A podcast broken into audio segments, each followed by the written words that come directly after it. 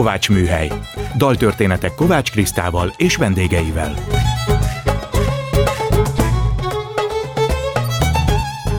Jó estét kívánok, ez itt a Kovács Műhely. Kovács Kriszta vagyok. Gombhoz a kabátot, daltörténetek másként. Most a vendégemet kérem meg, hogy hozzon nekünk egy olyan dalt, zenét, amiből a beszélgetés elindulhat. A mai indító dalt Kisüdit Ágnes választotta, ő egy saját dalt hozott, amit Fűri Anna zeneszerzővel írtak, és együtt is adnak elő. Ez a Viharlámpa projekt Tango Lemondó című dala. Csak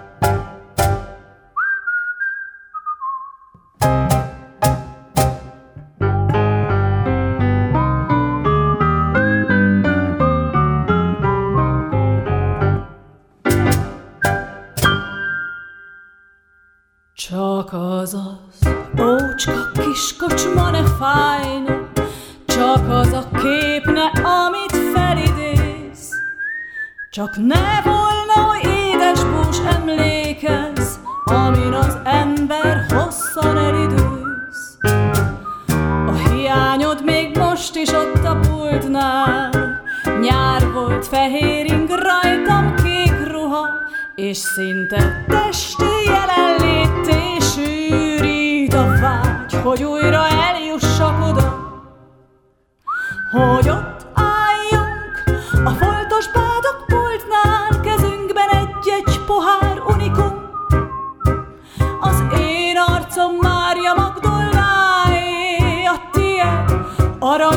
arany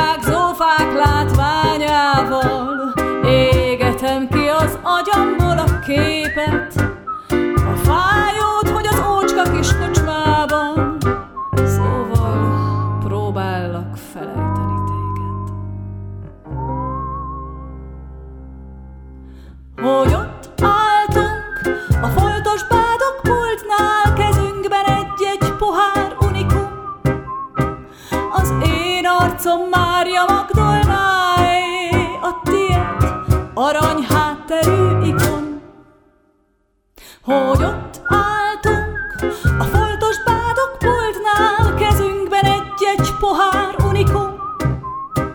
Az én arcom Mária Magdolnáé, a tiéd arany hátterű. Szeretettel köszöntöm a stúdióban mai vendégemet, Kis Judit Ágnes, Artisius és József Attila díjas költőt, írót, tanárt. Örülök, hogy itt vagy a Kovács műhelyben. Szia! Szia, köszönöm a meghívást. Örülök, hogy ezt a dalt hoztad, egy saját dalt, de téged amúgy is nehéz beskatujázni, hiszen annyi mindenféle dologgal foglalkozol, és annyi mindenben vagy tehetséges, és egy szabad lélek vagy, aki a legkevésbé se úgy működik, ahogyan sokan elvárnák tőle. Ahogy mondod, én azért vagyok író, hogy önálló véleményt alkossak. Ezt nehezen viselik körülötted? Igazából nem voltam még író, amikor már hajlamos voltam önálló véleményt alkotni. Íróként azt gondolom, hogy sokkal jobban viselik, mert hogy akkor ugye azt, azt mondtad, hogy igen, tehát azt mondtad, hogy nehéz beskatujázni, de azért a, a művészeknek van egy olyan skatujájuk, hogy nekik nagyobb a szájuk az átlagemberénél. Na most honnan hozod ezt a lázadó természetet és igazságérzetet? Milyen, Szerintem milyen otthonról. családból jössz? Igen, tehát hogy egy, egy nagyon tudatosan ez az ellenzéki értelmiségi család, ahonnan jövök, és ennek a veszélyét én nagyon hamar éreztem. Tehát Mi, mit csinálnak ők? Hát anyukám nagyon sokáig tanított, tehát ő volt így a tanításban a, a példám, és aztán a, a rendszerváltás után a, a tanítást azt politikai pályára cserélte, és az apukám is tanított. Milyen politikai pályára? Hát ők mind a ketten nagyon intenzíven benne voltak a, a rendszerváltásban, anyukám a, az MDF alapítói között volt, és az Antal kormányban valami, visz, nem tudom már milyen magas MDF párt tisztséget viselt. Szerencsére bár indult parlamenti képviselőként nem jutott be, mert ő annál sokkal érzékenyebb volt, és mi konkrétan attól féltünk, hogy ha ő bejut, akkor, akkor abba belehal. Akkor Tehát, szerencsére nem jutott be. Igen, igen, buzgon imádkoztunk, hogy ne sikerüljön, tényleg így nagyon kevés szavazaton múlt. Úgyhogy azt, hogy, hogy az ember kimondja a véleményét még akkor is, hogyha ha ezzel veszélynek teszi ki magát, azt én otthonról hozom, ahol, tehát tudom, hogy anyukámat 19 éves kora óta megfigyelték, és ki is kértétek az iratokat róla? Képzeld, megsemmisítették. Tehát minimál olyan, olyan adatok maradtak meg anyáról, ahol másokat figyeltek meg, és ő is ott volt, de az ő személyes lapját valószínűleg vagy az utót ö, szervezethez került, tehát a, a titkosszolgálathoz, vagy megsemmisítették. Én azt gondolom, hogy mivel ő a, az Antal kormányban így számított, mint, mint politikai személy, inkább félelemből gyorsan megsemmisítették a rendszerváltáskor. Egy dolog derült ki még a 90-es évek elején a beszélőből, és akkor ezt ki is tették a fazekasos diákok, mert anya ott tanított, hogy a fazekasban az igazgató helyettes volt a, az ügynöke, tehát ő volt ráállítva. Ez hányba volt, mert én is a fazekasban jártam, azért érdekel. Hányba tanított ott anya? Uh-huh. Hát 77-be került oda, és 94-ig. Mm-hmm. Úgyhogy Akkor hossz... én már nem voltam ott, azért kérdezem. Aha, tehát Aha, ő hosszú időt igen, ez később volt, lehúzott igen. ott, és...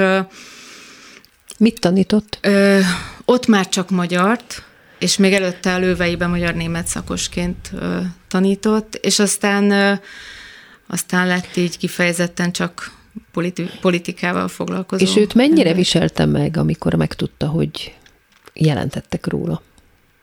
Egyáltalán nem szerintem. Tehát tudta. Azt is tudtuk, hogy, hogy hallgat, tehát hogy a lakásban nem tudom, hogy volt-e lehallgató, de hogy a telefonunkat lehallgatták, azt tudtuk.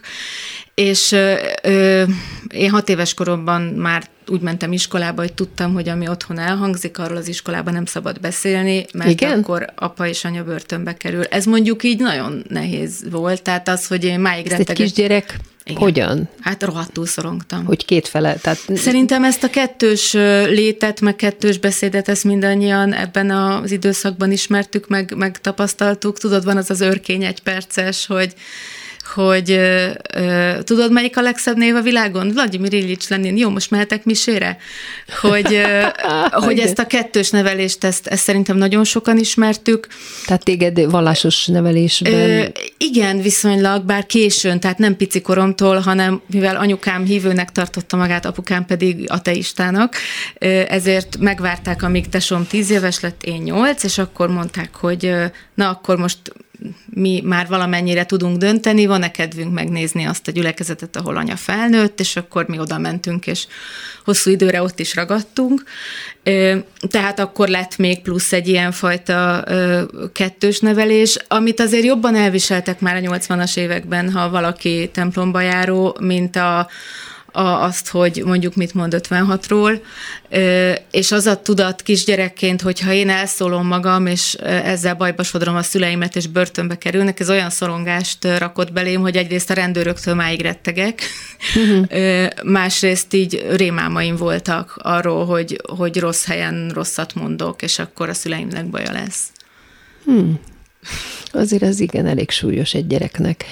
Tanultál oboázni a mhm. Pécsi uh-huh. Tudományegyetem zeneművészeti főiskolai karán, tehát te professzionálisan játszol, ezért is zenélsz is, ugye? De zenésznek nem készültél sose? Hát nem, mert egyrészt a családban van profi zenész, mert az unokatesom a Zeneakadémián végzett, mint zongorista, és nekem az obo az egy felnőtt kori szerelem volt. Én 19 évesen vettem először ezt a hangszert a kezembe, és a főiskolára tulajdonképpen úgy jutottam el, hogy már a konziba úgy, hogy azt mondtam a zeneiskolai tanáromnak, mert tudtam, hogy különben nem vesz komolyan hogy konziba akarok menni, és nagyon szerettem a Weinert, oda jártam, és ott azt mondták, hogy... De ott milyen szakot választottál? Hát ott az oboem. Igen. És ott azt mondták, hogy aki felvételizik, annak jár egy ötöd év és én annyira szerettem oda járni, mondtam, ó, felvételizek, és akkor mire észbe kaptam, már tényleg ott voltam, és Hát estén végeztem el, úgyhogy egyrészt szoktam azzal viccelődni, hogy a varjú meg énekes, csak ő levelezőn végzett. Igen.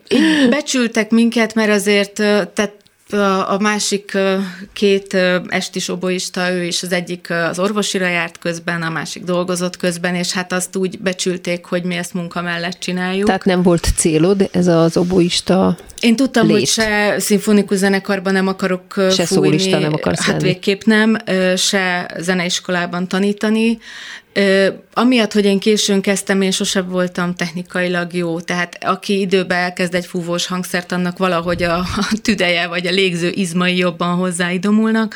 Ö, én gyerekként zongoráztam, és valamiféle muzikalitás az, az, az volt bennem, ami miatt el lehetett viselni, amit csinálok.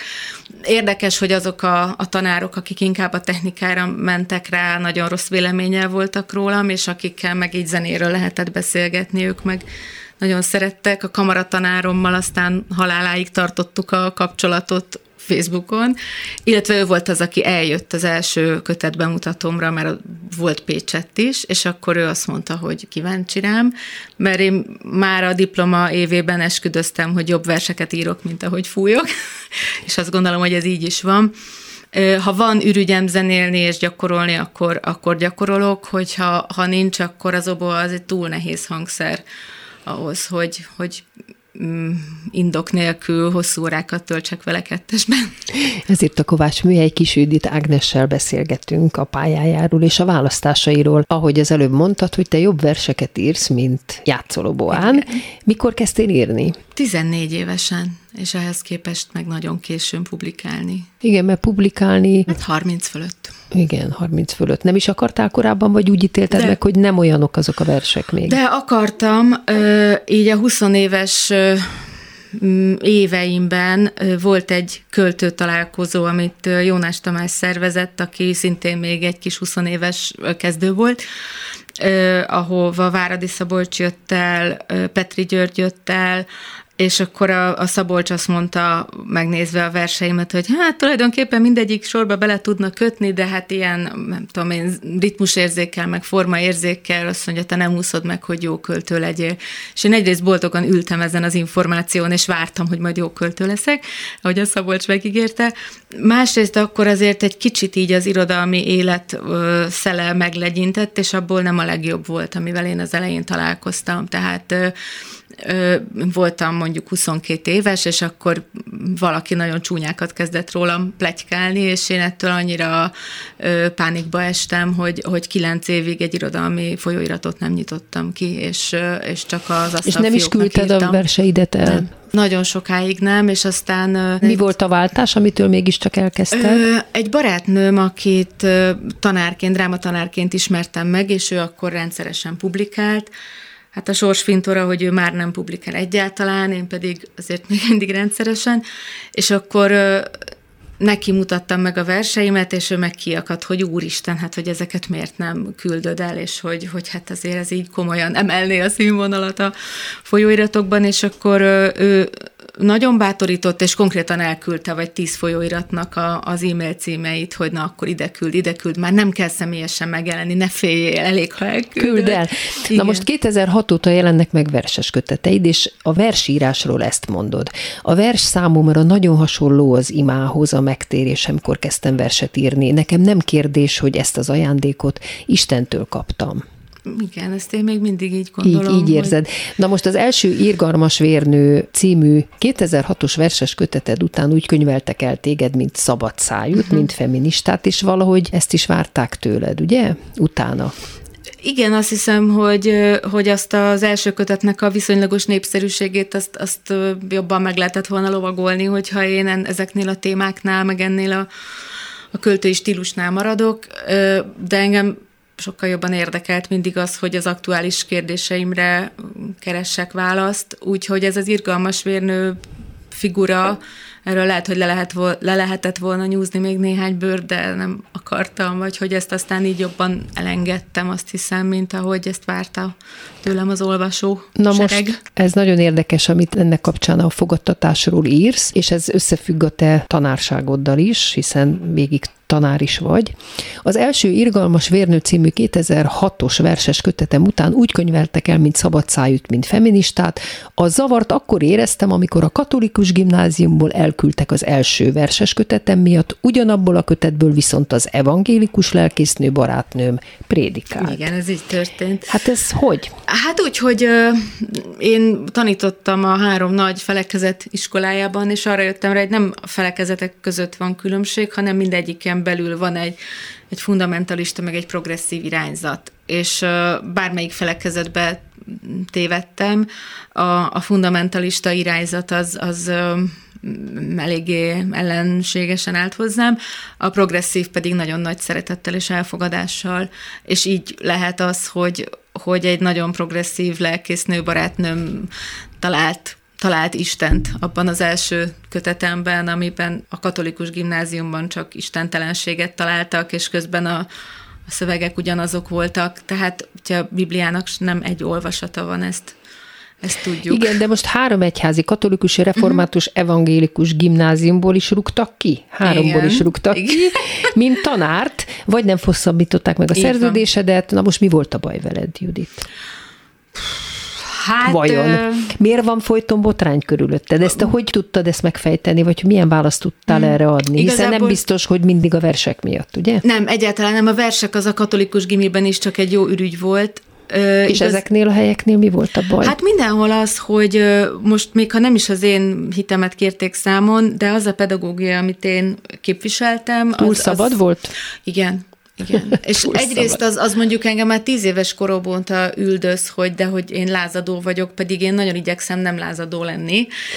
De hogy, hogy van Erős egy az ilyen, igazságérzeted. Igen, nem? meg van egy ilyen katalizátor mm, adottságom, hogy úgy felgyorsulnak körülöttem a, a dolgok, vagy, vagy azok, amik így lappangnak, indulatok, azok valahogy jobban felszíre jönnek, és akkor is, ha nem én csinálom, valahogy ott jelen vagyok. Most már ezt elfogadtam, hogy így van, és hát megtaláltam azt is, hogy, hogy nem én vagyok a, az összeférhetetlen, vagy, vagy nem a Istentől elrugaszkodott, hogy én a tanításhoz hozzáállok, hanem mondjuk a drámatanárok között mindenki más is ilyen, és mondjuk egy művészeti iskolában ez elfogadható.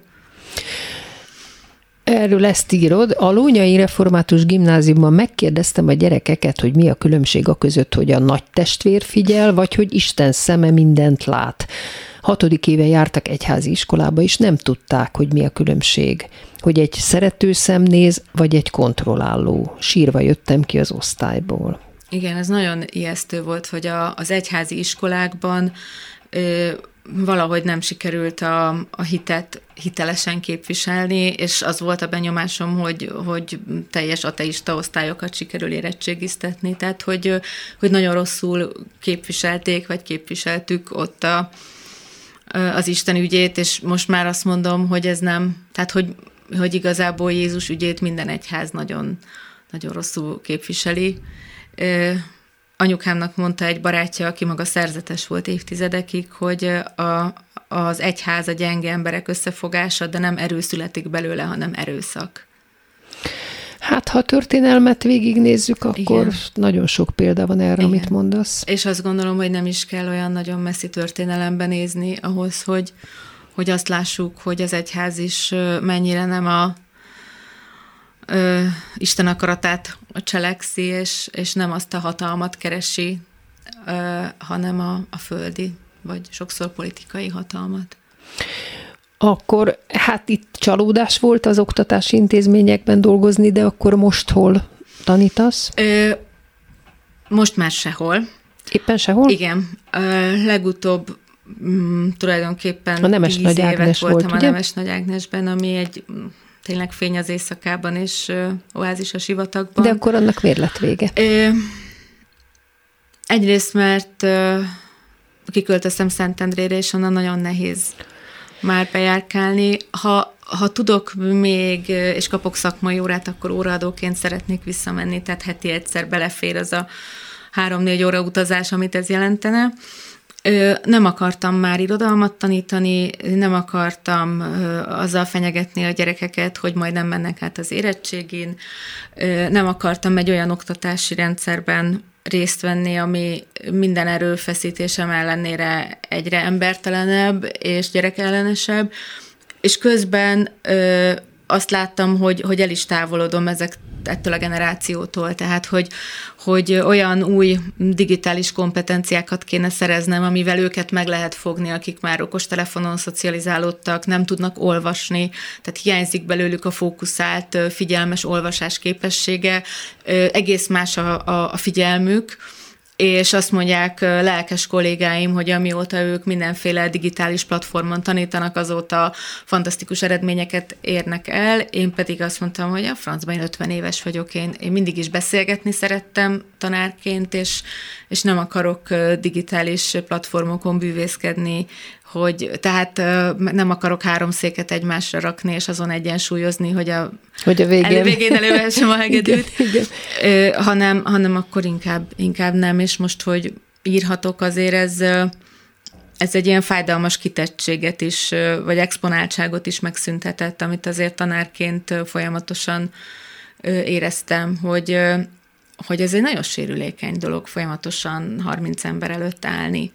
És érdekes, hogy amíg 20 éves koromban ezt elsősorban élveztem, most már inkább lehet, hogy ez a Covid is hozzátett annak a bezártsága, meg hogy ott az online tanításban tényleg semmi jó nem volt. De hogy nekem most sokkal komfortosabb egyedül ülni a számítógépemmel a szobámban, mint, mint kitenni magam annak, hogy 20 embert vagy 30 embert most meg tudok-e szólítani, vagy meg tudok-e mozdítani, vagy amit sokszor éreztem az utolsó években, hogy mint egy házi buliban bekapcsolva felejtett tévé, én itt csak sugárzom, amit éppen adnom kell, és közben mindenki éli a maga kis házi buli életét. Következik egy dal, ezt is mai vendégem Kis Judit Ágnes választotta a Viharlámpa projekt különös figura dala következik, ami az Anzelm és a Kígyólány című darabból való. Kisüti Ágnes versére Füri Anna szerzett zenét.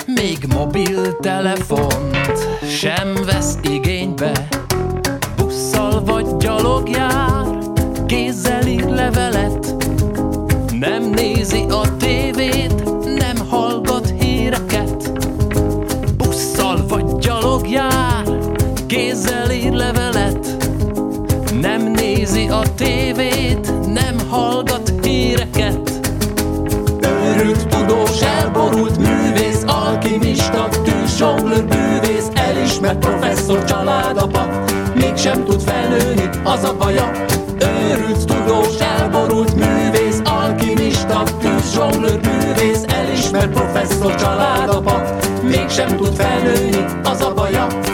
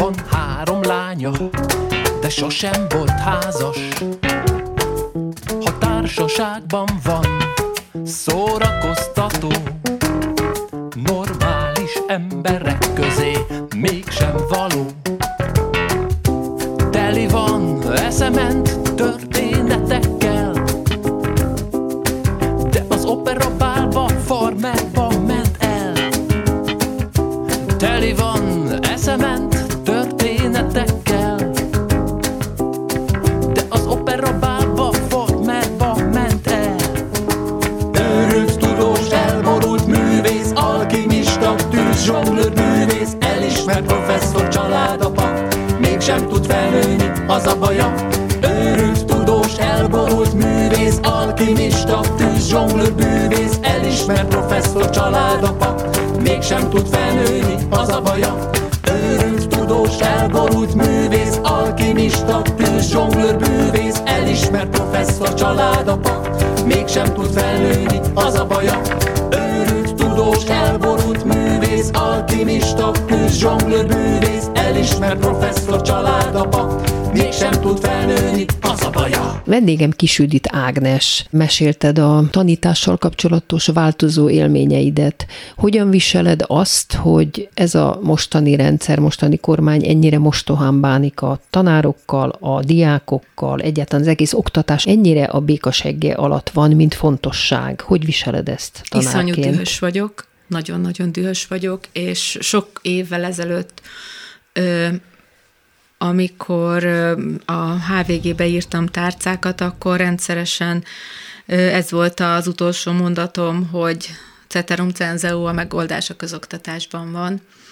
Azt gondolom, hogy mindenre. Tehát minden mm, kormánynak ezt kéne szem előtt tartani, hogy a... Hát ez a mostani, ez meg végképp nem, Na, rabszolgákat az, akar nevelni. Így van, tehát hogy én évekig éltem abban a jó hiszemű gondolatban, hogy hogy csak sajnálják rá a pénzt, hogy csak nem kompetensek, mert nincs olyan, aki tényleg ismeri a közoktatást belülről, és aztán szörnyű volt rádöbbenni, hogy itt egy szándékos megfélemlítés, lebutítás, tönkretétel megy, ami arról szól, hogy egy kasztrendszert hozzon létre, hogy bebetonozza a, a gyerekeket abba a családba, a társadalmi rétegbe, amiben születtek, hogy az egyetlen dolog, ami, ami megoldás lehetne az ország összes problémájára elképesztően rövid időn, 15-20 éven van. belül az az oktatás lenne, a tanárképzés átalakítása és az oktatás átalakítása. Hiszen van erre példa, Finnország. Hiszen, így van, hiszen bőven. van erre példa, de hogy, hogy itt nem csak, hogy, hogy nincs rá akarat, meg, meg anyagi ráfordítás, van. hanem ellenakarat van, hogy az iskoláknak ne legyen hozzáadott értékük, hanem,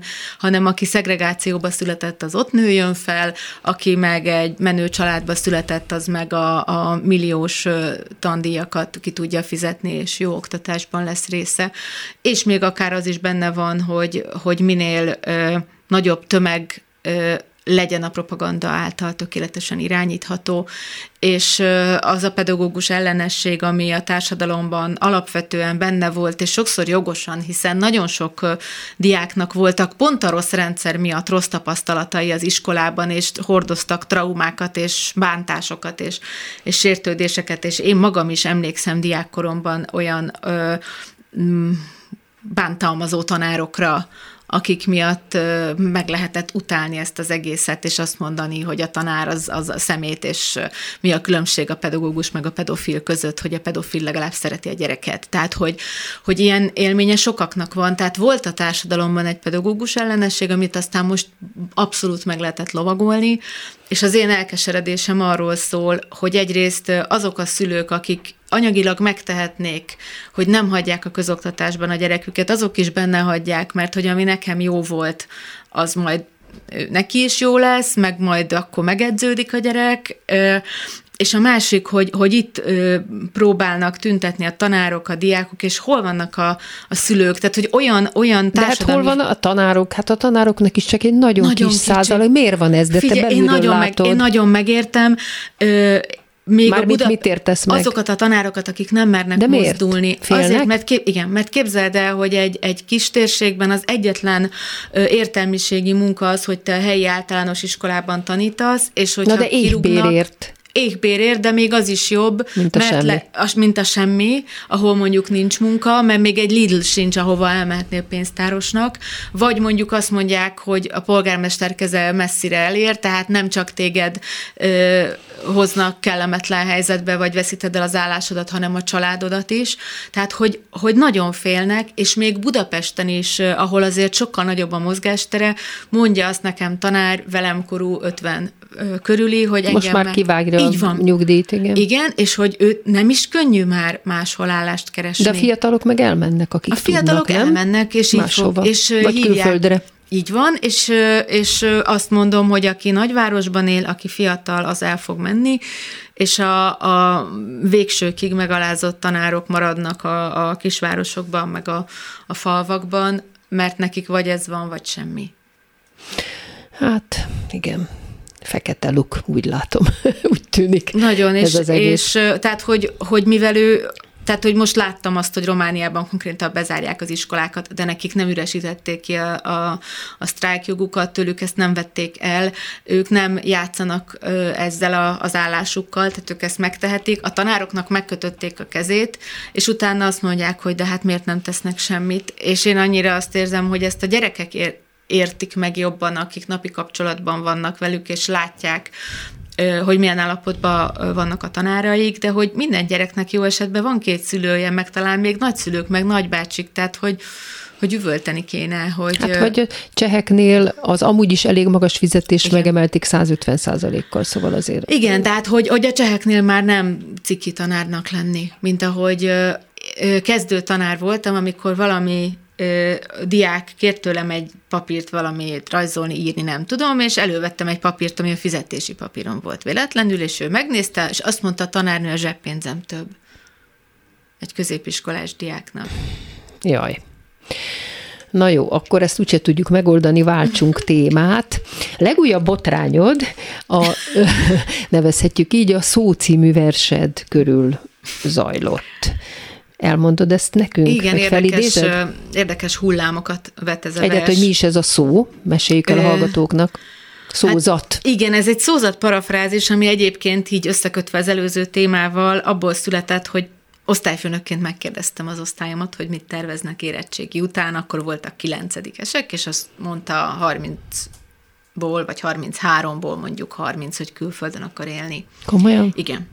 És akkor bennem egy... nagyon megütött, Nagyon nem? fájt, igen. Tehát az, hogy, hogy én így, én most így négy évig próbálom majd nekik szórni a, a, a magyar irodalmat, kultúrát, nyelvet, és és el fogják veszíteni, nem ők nyilván, hanem ha, ha külföldön élnek, akkor a második, harmadik generáció veszíti el a nyelvet, de törvényszerűen elveszíti, ugyanúgy, ahogy a, nem tudom én, a, ami a nagypapának érték volt, az aztán fölkerül a padlásra, aztán egy lomtalanításkor az utcára, és akkor ebből írtam egy szózat parafrázist, emlékszem, hogy a már emlegetett Váradi Szabolcsnak küldtem át, hogy El figyelj, tudod mondani, mert nem olyan fú, hosszú, nem. nem? De hát ez egy teljes szózatnyi Igen. hosszúságú Csak hogy kezdődik? vers hazádból, hogyha még bírod, nem menj el, ó, magyar. Igen. Na most, ha az inkrivinált részt mondd el. Igen, ö, valaki átírta, van benne egy ilyen ö, rész, hogy maradj, mert meg kell védeni, kinek nincs is hova, legyen szegény, hajléktalan, zsidó, meleg, roma, vagy bárki más, aki alól kihúzták a talajt és ebben a meleg szót valaki, máig nem derült ki, hogy ki, kicserélte arra, hogy magyar, tehát zsidó, magyar, roma, és így fölkerült egy olyan honlapra, ami egy eléggé szélsőséges, jobboldali tartalmakat közlő honlap, és innen vette át, és tette tankönyvbe a Katolikus Pedagógiai Intézet. Hát én, amikor ezt olvastam, ezt a történetet, én teljesen fel voltam háborodva, hát hogy nincsen forrás ellenőrzés, hát, hát nincs nagyon, ilyen. Nagyon hát ilyen kínos, nincs, hogy a internetről valamit bemásolok, hát igen. ez nagyon kínos. Szakmailag kínos, Szakmailag, tehát igen. én a tanárként már a középiskolásoknak megtanítom, hogy a dia, dia.hu-t használják, tehát a Digitális Irodalmi Akadémiát. Hát olyan a, helyről, ami ellenőrzött. Igen, Magyar elektronikus könyvtárt élő szerzőt meg meg lehet kérdezni, vagy meg lehet pláne, kérni. Pláne. Ha, ha mondjuk nem akarok kötetet kiturkálni, vagy, vagy első megjelenést kiturkálni. Tehát, hogy ez egy, ez egy filológiai hanyagság, ez egy szakmai hiba, de az a, az a felzdudulás, az nekem, azt, ami körülötte volt, az azt jelentette, hogy Ugye mindenki azt gondolta, hogy a, a katolikus intézet iratta át, vagy írta át ezt, és cenzúrázta, és azt gondolom, hogy ez a harag abból jött, hogy, hogy a, a, a propagandából, a cenzúrából van nagyon sok embernek elege. És itt nem erről volt szó, hanem arról, hogy valaki, aki névtelenül ezt megtehette, kicserélt, tehát kikozmetikázta az egyébként neki tett szövesből a nem odaillőnek tartott szót, elküldte egy olyan ö, fórumra, ahol ez így már ö, megfelelő volt, és, és ö, nyilvánosságra kerülhetett, és aztán így lett Tehát belőle. most ugye lett ebből egy nagy botrány, de minden oldalról kaptál hideget és meleget is, nem? Magáért azért is, hogy a szózatot, hogy mersz hozzányúlni, nem? Hát azon jót röhögtem. Azon jót Tehát az, hogy, hogy a 20. században már, ami ugye a posztmodernnek a, az időszaka, az, az intertextualitást, vagy a parafrázist valakitől számon kérni, tehát ez annyira nevetséges, hogy ezzel nincs is mit foglalkozni. Azt, hogy ugye ez egy, egy olyan helyről jött Demeter Szilárdtól, aki ugye mégiscsak az irodalom fellegvárában, a Petőfi Irodalmi Múzeumban üldögél, hogy hát ezt nem is nem, nem szabad Vörös Marti versével egy lapon emlegetni, mert hát ez egy, ez egy nem tudom én, silány fércmű, ami hozzá vezette a mostani kormányt az újabb kétharmadhoz. Szóval, hogy ebben az volt számomra az elfogadhatatlan és szánalmas, hogy valaki, akinek az irodalomról kéne beszélni, az a, azonnal a politikára terel, nyilván ahhoz jobban ért a kettő közül. Másrészt, hogy ki mondta azt, hogy a parafrázis az fölé akarna emelkedni az eredeti műnek? Soha semmi Soha nem is akart, nem igen. próbálta meg ezt. Ez itt a Kovács Műhely Kisüdit Ágnessel beszélgettünk. Nemrég megjelent regényedben, aminek az a címe, hogy egy nő alak szürke kontúrja, már a vége fele tartok, most olvasom. Itt is egyrészt nagyon fontos pillanat, amikor a főhősnőd megtér aki ateista volt, és végül is megtér egy gyülekezetbe, befogadják. Aztán, ahol most tartok, ott már a házasságában már a családon belüli erőszak is nagyon erősen központi témája ennek a regénynek. Nem tudom még hova fog kifutni, mert ott még nem tartok, de beszéljünk egy picit erről a megtérésről, hogy ez a saját élményedet írtad bele, vagy egyszerűen meg akartad mutatni, hogy milyen ez a pillanat? Uh-huh. Hát a megtérésből bele tudtam írni a saját élményemet, még ha az nem is volt ilyen, ilyen mm, pillanat, pillanatszerű és katartikus, mint a, a, a regényhősömnek, és nekem pont ebben, a, ebben az érzékeny kamaszkorban iszonyú fontos volt az a keresztény közösség, ahova, ahova tartozhattam, és aztán pont azt éltem meg, tehát ugye most ebben a, a regényben az a veszélyes, hogy nem, nem én vagyok a, a bántalmazás áldozata, tehát én, mint, mint szemtanú vagyok sok-sok bántalmazott nőnek a történetét hallgatva. Hát ezt nyilván ezt írtad bele. Igen, de mondjuk az, hogy, hogy a, ami a legnagyobb örömnek és szabadságnak tetszik az elsőre a, a hit, a, a gyülekezet. Hát ez egy az, szekta. Tehát, igen, ahogy hogy olvasom, ez, ez egy válik, szekta. Tehát ez egy, ez egy beteges dolog, így én van, úgy gondolom, hogy, hogy ez, ez hogyan ez válik teljesen személyiségrombolóvá, és én azt nagyon sok embernél néztem végig, hogy hogyan válik az a tanítás, amit, amit Jézus tanításának hiszünk eleinte. És ebben hogy élnek vissza emberek? Hát nagyon sok példát van, lehet látni erre. Igen, és hogy, hogy amikor bekerülsz, akkor tulajdonképpen izolációba is kerülsz előbb-utóbb, és nem nagyon van lehetőséged arra, hogy, hogy a valósággal szembesülj, vagy, vagy bármilyen más És akkor ezek tanítással. a szektavezetők hogyan sajátítanak ki téged, és mondják meg mindenbe beleszólva, hogy te hogy éld meg a saját életedet. Igen, tehát, tehát hogy azok is És az, hogy ahogy, ahogy ezek, ezek az emberek, akár a főhősöd is nagyon sokáig ezt elfogadja. Uh-huh.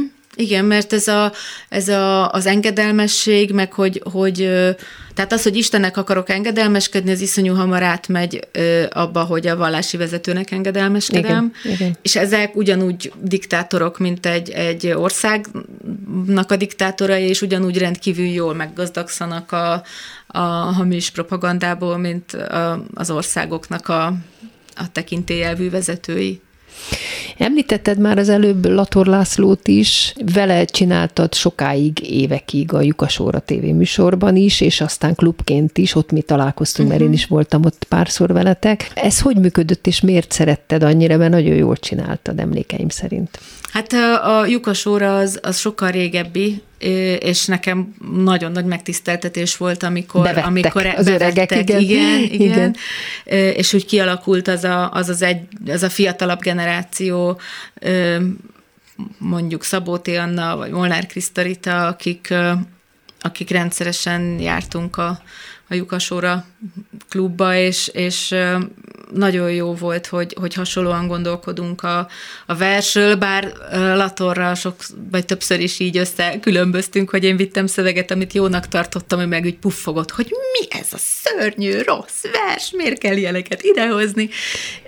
De alapvetően azt, hogy, hogy hasonlót gondolunk a versről, az, az össze tartott bennünket, és nagyon jó volt, hogy ezt lehetett csinálni. Eleinte még a tévébe, aztán meg így a, a élő Klubban, klubokban, igen. igen. De színházban is nagyon sokat dolgozol, és régóta mindenféle formában, dalszövegben vagy önálló produkciókkal. Én legutóbb láttam veled a műpában a Gyöngyösi Leventével írott operátoknak a első felvonását. Ugye ez a tragédia újragondolása, és ebbe te írtad a verseket, amik Igen. remekek Igen. voltak. Mesélj erről a munkáról, hogyan dolgoztál a zeneszerzővel. Hát úgy kerültem ebbe is bele, hogy a korábbi Gyöngyösi Levente operának a Váradi Szabolcs írta a librettóját, és ezt viszont már nem vállalta, és akkor keresni kellett valakit, aki de akkor már eléggé szorongatta a Leventét a határidő, tehát aki, aki elég gyorsan tud dolgozni, és egyrészt néha még így, így rosszul esik, hogy nem első helyen gondolnak rám, hanem csak akkor, hogyha valaki visszadobja a munkát.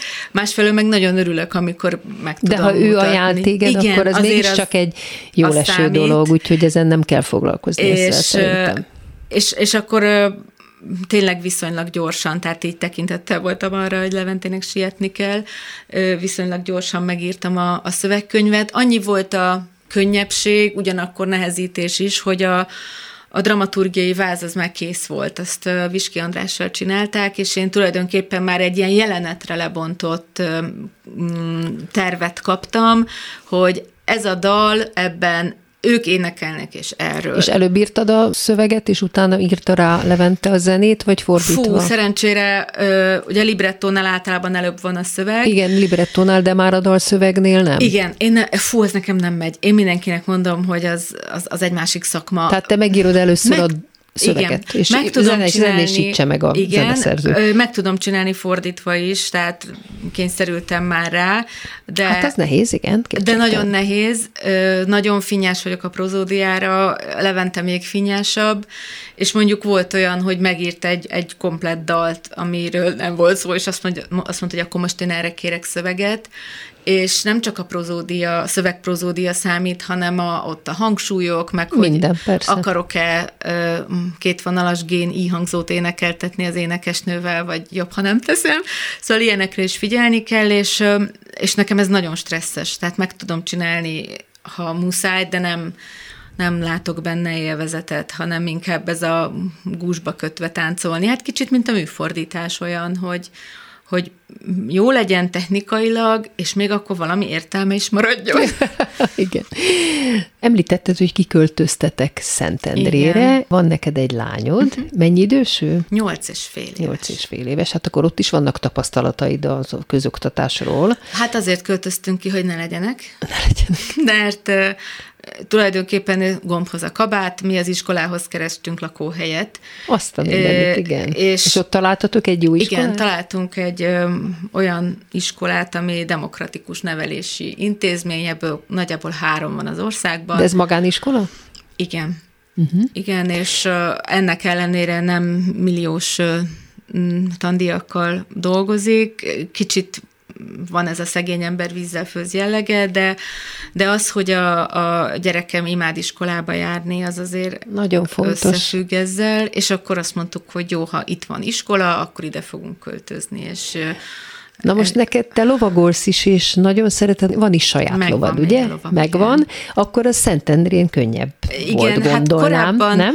Korábban a Pesti oldalon voltunk, eh, ahol jó kis homokos talajok vannak, és most átkerültünk erre a köves, agyagos budai oldalra, ugye vittem magammal a És ott van veletek? Lovat. Van egy saját Ö, helye, nem, vagy valahol tartod? Nem, ő bértartásban van, nem, nem mernék. Egyrészt nagyon nagy kötöttség, másrészt mindig azt mondom, hogy ha nem tudok egy kólikás lónak beadni egy görcsoldót, akkor ne tartsak lovat. Tehát, és hogy... milyen gyakran jársz hozzá lovagolni? Ö, hát nagyon ritkán, heti egy-kétszer. Abban az is benne van, hogy, hogy 18 éves a lovam, és bár ez nem jelentené szükségképpen, hogy mozgásszervi problémái vannak, de, de, vannak de neki? vannak, igen. igen tehát Értem. kell. Hát befejezésül csak egy idézetet szeretnék tőled felolvasni. Egy dolgot nem szabad tennem, hazudni, ahogy az imádságban sem. Persze sosem tudunk teljesen őszinték lenni önmagunkhoz sem. Sokszor megéltem már, hogy a versek igazabbak, mint az én tudatom. Így van. Köszönöm szépen Kisüdit Ágnesnek, hogy beszélgetett velem a Kovács műhelyben. Szia! Szia! És köszönöm hallgatóink figyelmét Pályi Márk és Horváth Ádám munkatársaim nevében is. Az adás ismétlése ma este tízkor hallható, majd utána az archívumban is bármikor elérhető, és podcastként is hallgatható. Hallgassanak minket vasárnaponként ötkor, vagy este tízkor továbbra is az interneten. Jövő vasárnap egy újabb daltörténettel jelentkezik a Kovács műhely, gombhoz a kabátot, daltörténetek másként. A műsor vendége Bőm György, rendező, dramaturg lesz. Beszélgettünk arról, hogy milyen élményei voltak, amikor még díszítő volt a Vix Színházban, milyen volt ide dramaturgként visszatérni, és hogyan lett rendező. Mik voltak a legnagyobb sikerei, és hogyan szeret a színészekkel dolgozni. Ő John Lakiusa, Federico Garcia Lorca, Bernarda Albaháza című darabjára írt musicaljének egy részletét választotta témaindítónak. Most ez következik. Viszont hallásra! Kis családi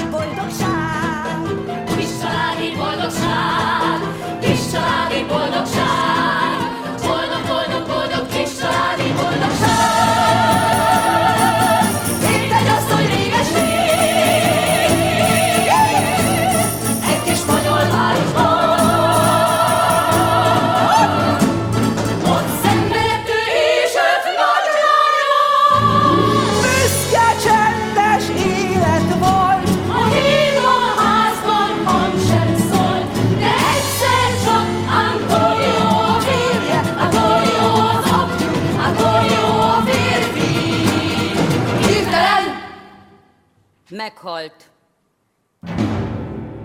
Antonio Maria Benavides háza, mostantól Bernarda Alba háza.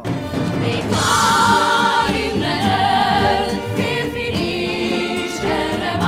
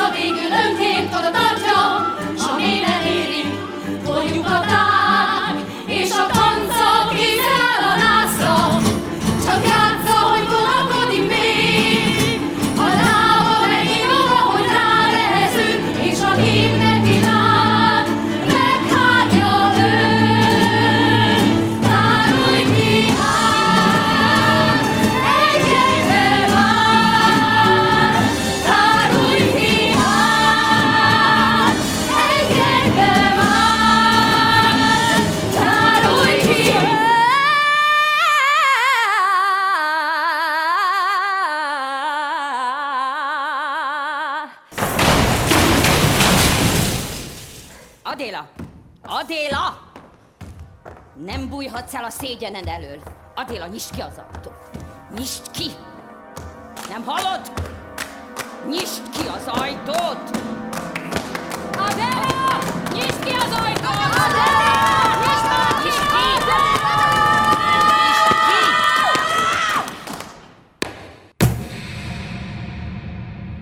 Csend! Egy piszenés se halljak. Tanuljatok meg szembenézni a halállal.